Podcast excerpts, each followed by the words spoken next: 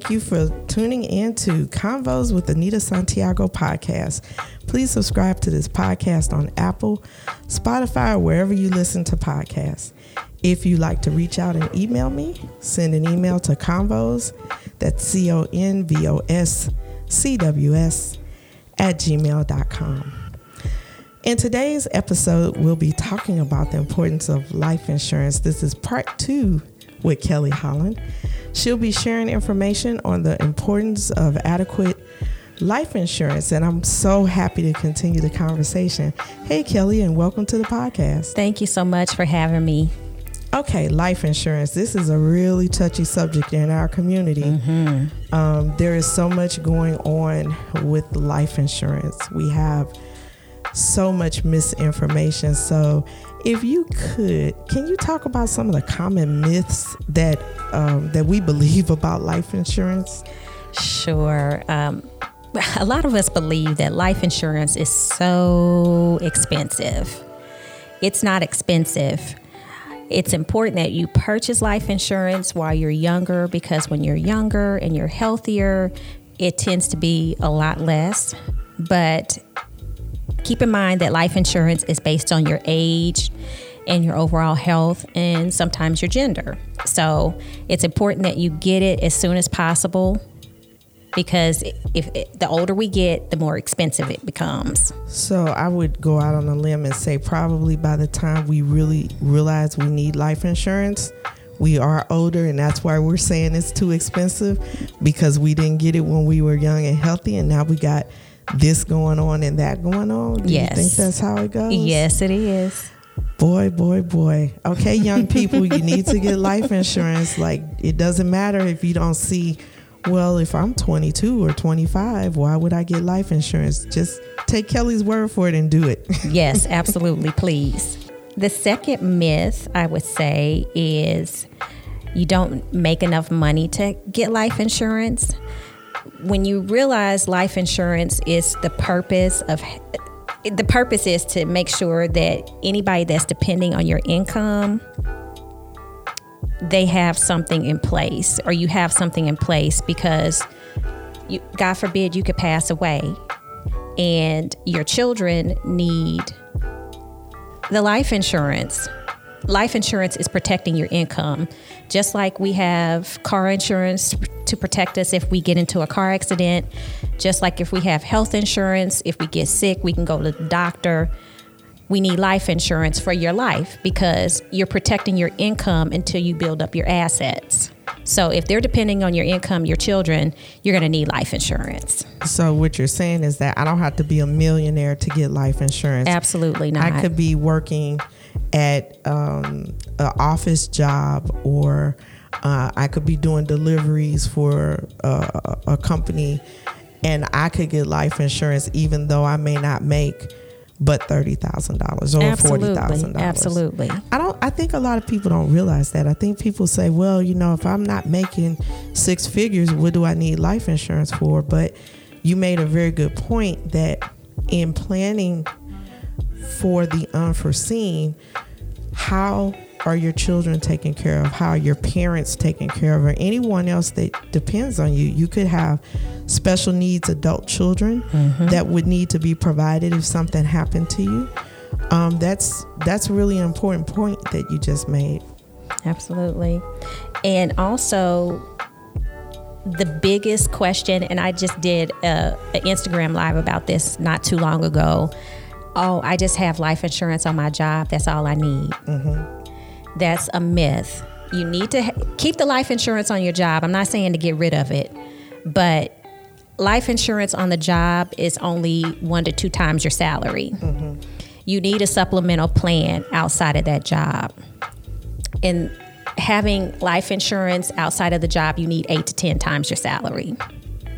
Wow, eight to 10 times. But yes. you know what? I can see that because just the cost of funeral services, even if you just do the most basic service, I I've seen twelve and fifteen thousand dollars mm-hmm. for the bottom tier funeral yes. service. So yes. if you if you're doing something really big, you're sending your loved one off in a big way, that's a big chunk of that money that's going to be used. And then what about taking care of other things that maybe need to take care of? Yes, yes. I hear commonly, oh, I just need enough money to bury me.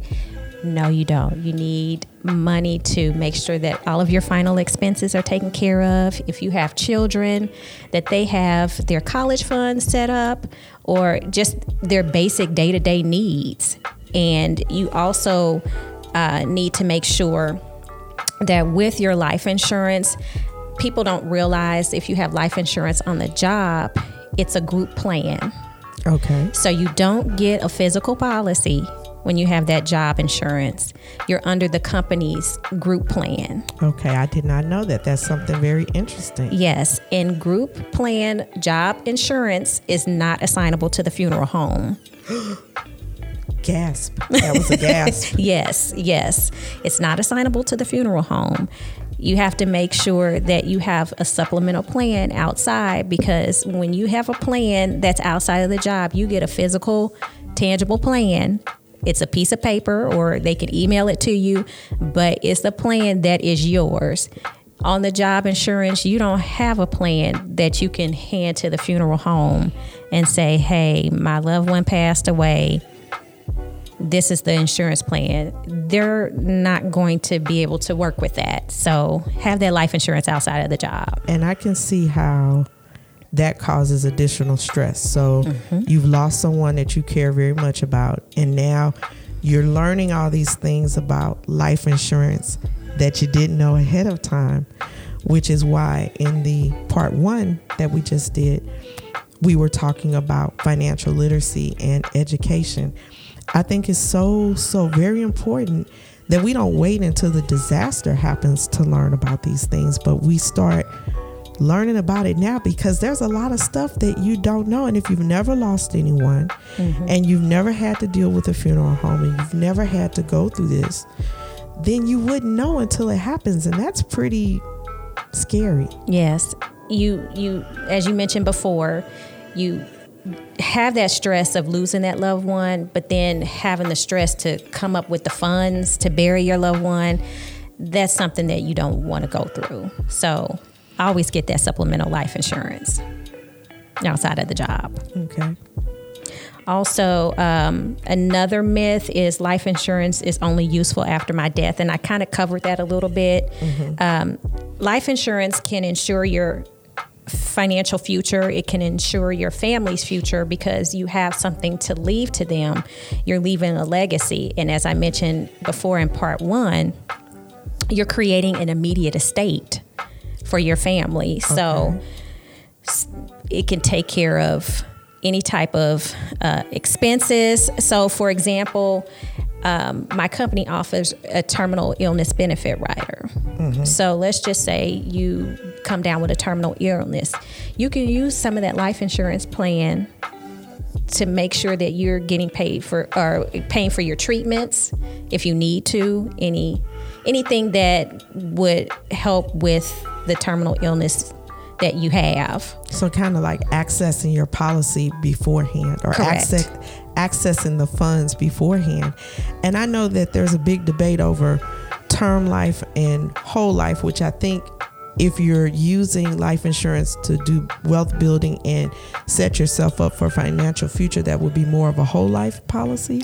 Um, are you meaning in terms of the terminal illness benefit rider? Or no, just no, just in, in, general. Okay, just in general. Um, I recommend term insurance. Okay, and that's okay. the, the the insurance that we offer. And if you Google Suze Orman, yes, I love Suze Orman. Uh-huh. She has a video that talks about the difference between whole life insurance and term insurance. And term insurance is the better wow option and this this is a whole nother conversation mm-hmm. and we can talk about that offline for the listeners of your podcast but um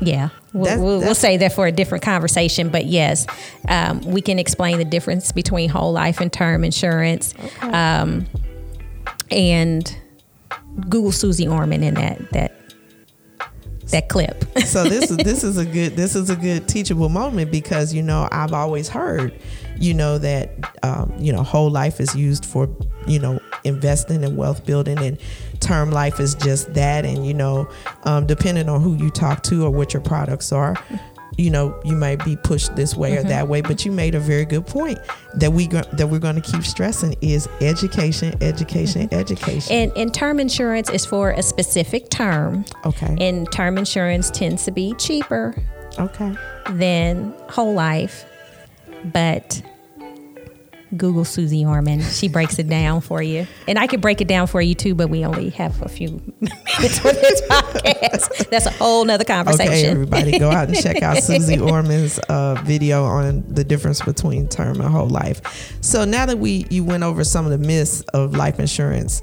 um, why do we need life insurance? You've hit on a couple of things, but um, just break it down for us. Okay. Well, I mentioned before to protect your income life insurance is just another fancy word or for income protection. You're protecting your income while you're alive to build up your assets. Um, it's just another form of protection. Also, um, it's a myth that children don't need life insurance. Children do need life insurance. We do find that children pass away. They it's it's horrible. Um, there's so many untimely deaths, but yes, yes. you need to make sure that your children are covered.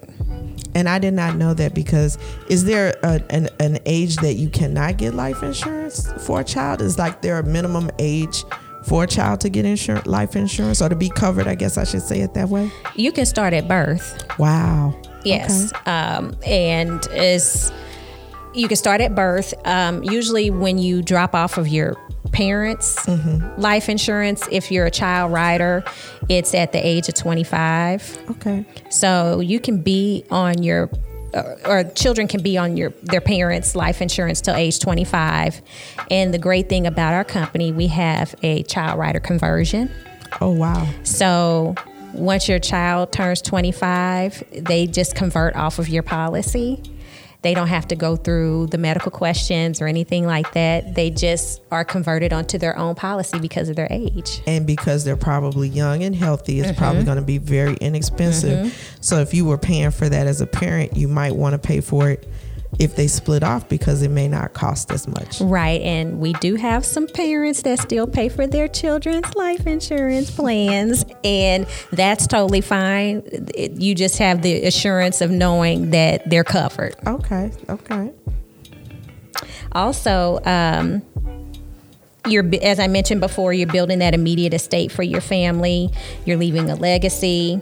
Um, also, life insurance, and I don't think we touched on this before, but it helps with the grieving process. And I and how I say that is maybe you need to take some additional time off mm-hmm. or maybe go through some grief counseling and you may not be able to, to return to work right away. Now, I don't think people consider that. And me being in the mental health field, I'm I'm fascinated by by that uh, concept so, life insurance can provide funds mm-hmm. that can help us if we can't go back to work, if we need a little bit of time. And that might not be something that people really have considered before. Right. So, let's just say, uh, as a scenario, um, maybe your husband passed away or your family member passed away and you had a life insurance plan and you were awarded the funds and you know not like you're trying to, I guess, profit off of that person's passing, but you have the necessary resources if you need to take that extra time off and don't have to stress about, oh, I don't have any money. I need to get back to work. A lot of jobs only give you three days off mm-hmm. for bereavement. So if you needed to take leave without pay, perhaps from your job, because they only give you three days of paid leave in a lot of cases. I know that's not every job, but many, many places only give you three days. That could be an option for you. So, as you're doing your planning, making sure that there's enough resources there so whoever has to take care of your business and different mm-hmm. things also have enough funds there that if they need to be off of work to do all of that, they could do that. That's pretty that's pretty interesting. Yes, yes. I think it's important. And again, I, I will mention this if someone is relying on your income, you are going to need life insurance. Um, if you pass away, um, again, life insurance covers your final expenses, anything that um, is outstanding, and you're also building that legacy for your children. And I know we were talking a little bit earlier about situations where people are in relationships and not married. Mm-hmm. Um, because of the way that our laws are set up, even if you've been with someone 20, 30, 40 years and you live together and you've shared everything, that doesn't always entitle you to benefits if you lose that person, if they pass away. And tell me if I understand this correctly, but if you were in a relationship with someone and you wanted to ensure that they could take care of your expenses and that they also had resources to take care of themselves, you could place them as a beneficiary on your mm-hmm. policy. Mm-hmm. Then they would have that benefit. Absolutely. Absolutely. So, so, that's something to consider because we we often are so again, you know, busy living our lives, trying to get the bills paid, trying to get things taken care of. We don't think about the what ifs. And you know, some people may even say, "Well, I don't want to be negative. I don't want to be um, fatalistic." I don't think it's fatalistic to be wise in planning. No, absolutely. And if you know, and from what you're saying and what we're talking about, it's the planning piece that we really have to attend to. Have we sat down? Do we know every place we have coverage? Do we know? Can we put our hands on those policies? Where did you put them? Do, do your family members know where to go? Do they know if you have coverage on your job? Who who are the people that you need to share this with? And then for your immediate family, especially if you have young kids, it's not just the loss of your income that you're replacing, but what about college or um, a down payment for a home or whatever mm-hmm. you whatever legacy you want to leave to your children um, have you really thought it out planned it out and then reviewed all of your information to make sure that you have everything covered? Yes that's important. Yeah and we mentioned this before. Just make sure you review your life insurance plan all of your documents on a regular basis. Okay, so a lot of people um, feel like they are barriers to life insurance. I know, um, you know, different diagnoses, different chronic health problems. Well, I can't get life insurance anyway. And I heard you say that there may be different types of products depending on what the circumstances. Can you talk about that a little bit? Absolutely. Uh, my company does offer plan options for individuals that may be uninsurable according to traditional life insurance plans. We just need to sit down and talk and and get a, a, clear picture of what's going on and see how we can help you. I do know other people in the industry that help with individuals that have some type of medical condition or pre-existing condition where they may not be able to get insurance. Mm-hmm. So again, it's doing your research or reaching out to people, networking and finding out what plan options are the best for them. Uh, keep in mind as you get older, and I mentioned this before, as you get older, sometimes it's hard to get life insurance that's affordable. Mm-hmm. So I always recommend the younger you are, the healthier you are, to get life insurance immediately. And I think what we're saying is, you know, we're not promising that just because you reach out to someone that you can get life insurance. But if you have it in your mind that you can't or you're uninsurable and you haven't had a conversation with someone, what we're really saying is just have a conversation because that may or may not be correct depending on the circumstances.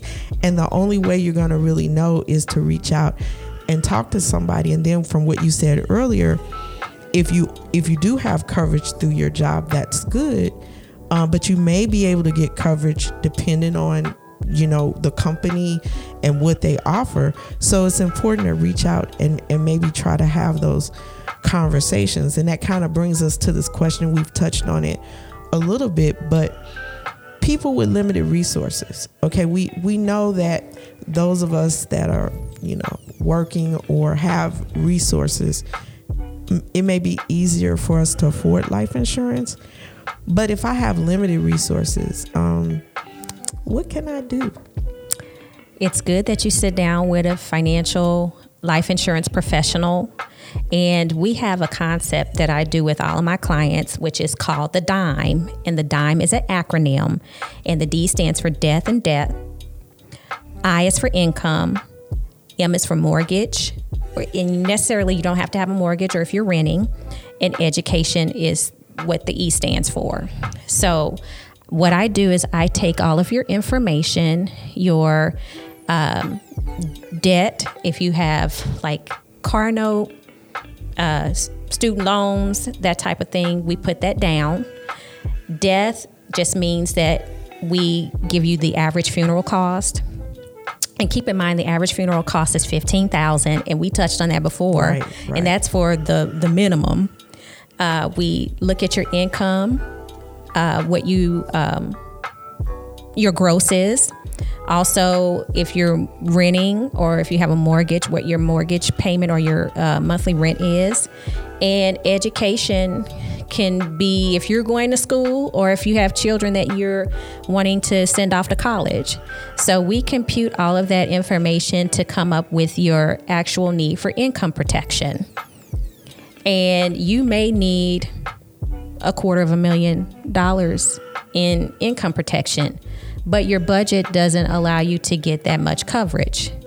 What we do is we work within your budget, we reassess, we recompute the numbers for you to make sure that we come up with a monthly premium that is feasible for you and your household. So we have a saying in our group oatmeal is better than no meal. I like this saying. I like that a lot. So that's important. So we work within your budget. If you get, if you can't get a, a big policy, get a little something just so you have some sort of protection and peace of mind. So if I get a small policy, but my circumstances change, can I can I change that policy? Absolutely. We recommend that you call your insurance agent immediately if your situation change um, or it changes. And we can modify, adjust, and make sure that we keep your coverage on the books.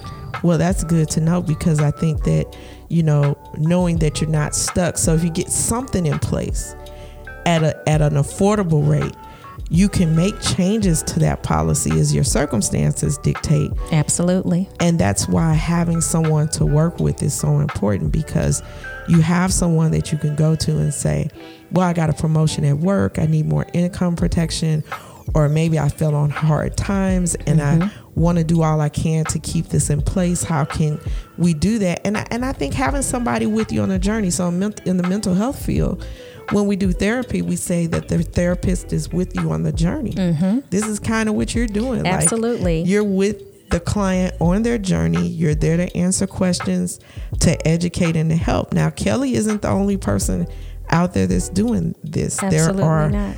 Many, many, many, many, many competent, um, experienced, established uh, financial planners, investment planners, professionals that can help you get these things in place and help you keep these things in place because it's not just getting it in place, but you don't want to get a life insurance policy and then have it lapse only to find out later when you really want to get it again. Now you have some um, exclusion that prevents you from getting it.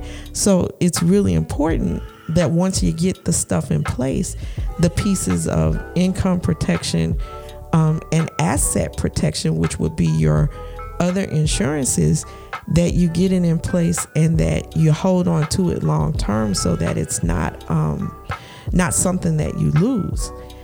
Kelli, these two sessions with you on financial literacy and life insurance have been tremendous. Uh, I hope the listeners enjoy it and, and get a lot out of it. I really like the way you broke everything down, and it didn't feel like I was in an accounting class. It felt like I got I can get this. Like I can get the gist of this. And I think when it comes to these complicated pieces of life, the the more simple the better. And if we can find someone who can break it down for us, it helps so tremendously much. So thank you so much for being on. Thank you so much for having me and congratulations on your podcast. This is wonderful. And and I just want to point out, you know, for our listeners, one one what you highlighted today and in our previous session is education. We just have to be educated about financial products, what they are, what they're not. And then we got to get it in place and keep it in place so that we can um, have those kind of resources for our families long term. So, Kelli, thanks for being on, and thanks to the listeners for tuning in to Convos with Anita Santiago podcast. Please subscribe to this podcast on Apple, Spotify, or wherever you listen to podcasts. You can also reach out to me by email at convoscws at gmail.com.